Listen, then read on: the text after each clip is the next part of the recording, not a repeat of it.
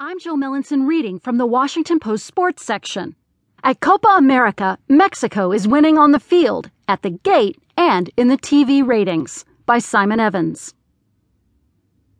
Copa America Centenario might be held in the United States, but so far, home field advantage belongs to Mexico. Its national soccer team enters its quarterfinal match against Chile on Saturday in Santa Clara, California, on the longest unbeaten streak.